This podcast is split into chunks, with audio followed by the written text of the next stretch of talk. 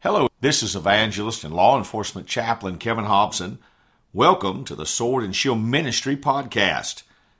And for this podcast, we're going to be dealing with the subject of the person of salvation.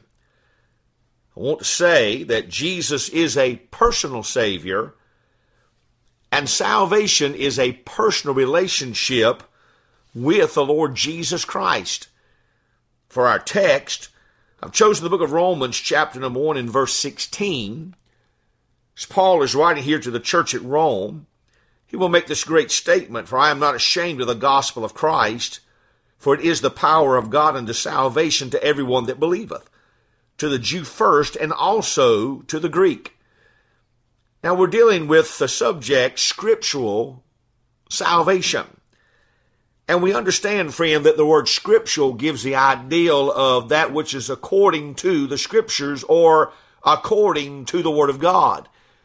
And friend, if it's not scriptural, then it's simply not right. And may I remind you that the Bible is the foundation of our faith. When we think about the word salvation, simply the act of saving or its preservation from destruction and danger. It gives the ideal of deliverance from the bondage of sin and from eternal damnation. It's a word that means to set free or to rescue. It also is a word that means to succor, which is simply to run when called for, to help, or to give aid.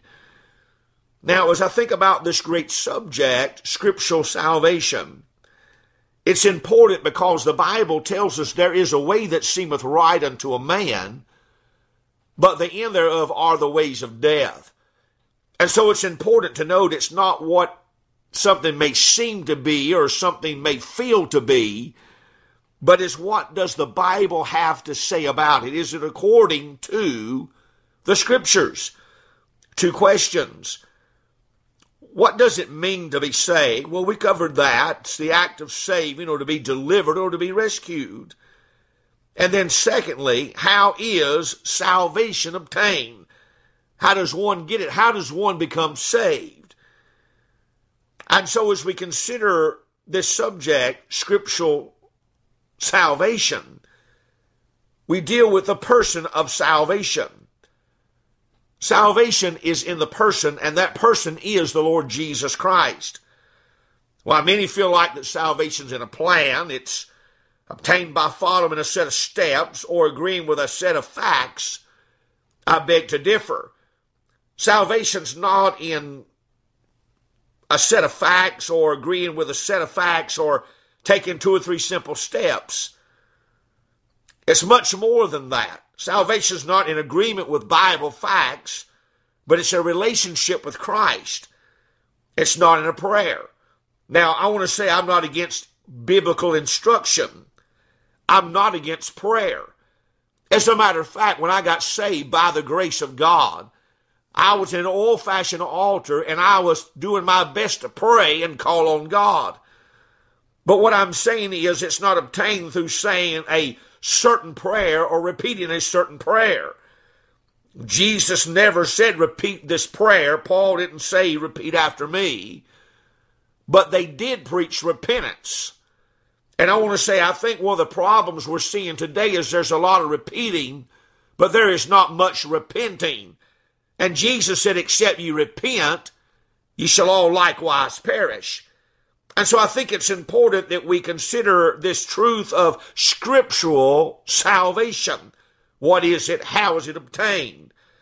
Many think it's produced by something that you do or don't do. And friend, that's been the mindset really from the beginning. Was it not Adam and Eve that tried to cover themselves? And friend, it was with the works of their own hands. And friend, but they found out that when God showed up, friend, that simply wouldn't work. It was Cain that brought of the fruit of the ground an offering to the Lord, but he rejected that.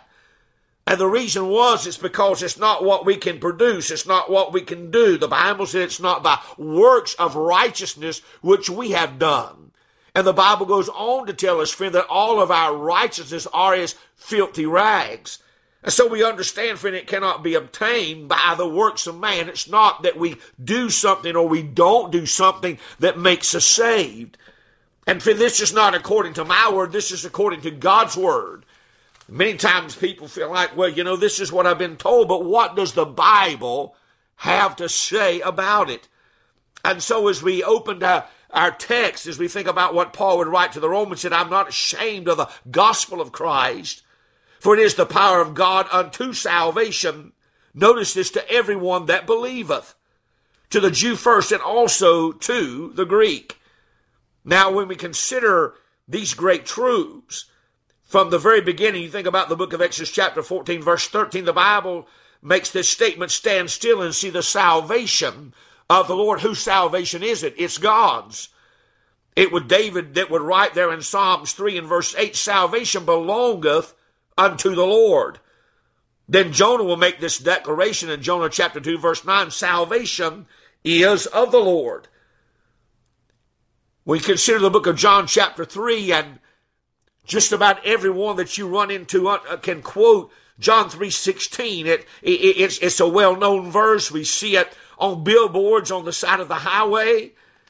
But let's consider what the scripture says. Jesus is speaking now to a religious man who's a clean living man. He's a very religious man. He does very good things, but he's not saved. And this is what he said For God so loved the world that he gave his only begotten Son, that whosoever believeth in him, who Jesus, should not perish but have everlasting life. And so Jesus is telling this religious man it's going to take more than his religion. It's going to take being saved by the grace of God. It's going to, it's going to take believing in Christ to obtain eternal life. Then he goes on to say, For God sent not his Son into the world to condemn the world, but notice this, that the world through him, through who? Through Christ, might be saved. Friend, that is scriptural salvation. Jesus would make this statement. You remember the conversion of Zacchaeus there in the Gospel of Luke chapter number 19. After this man was born again by the power of God, Jesus would say, For the Son of Man has come to seek and to save that which was lost. That's why Jesus came.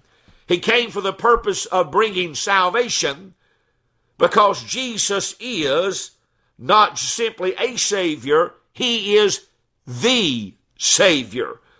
From the very beginning, you think about, uh, friend, when the, the birth of Jesus was announced in the Gospel of Matthew, how that the angel Gabriel would come and speak to Joseph concerning freeing the child in which Mary was carrying.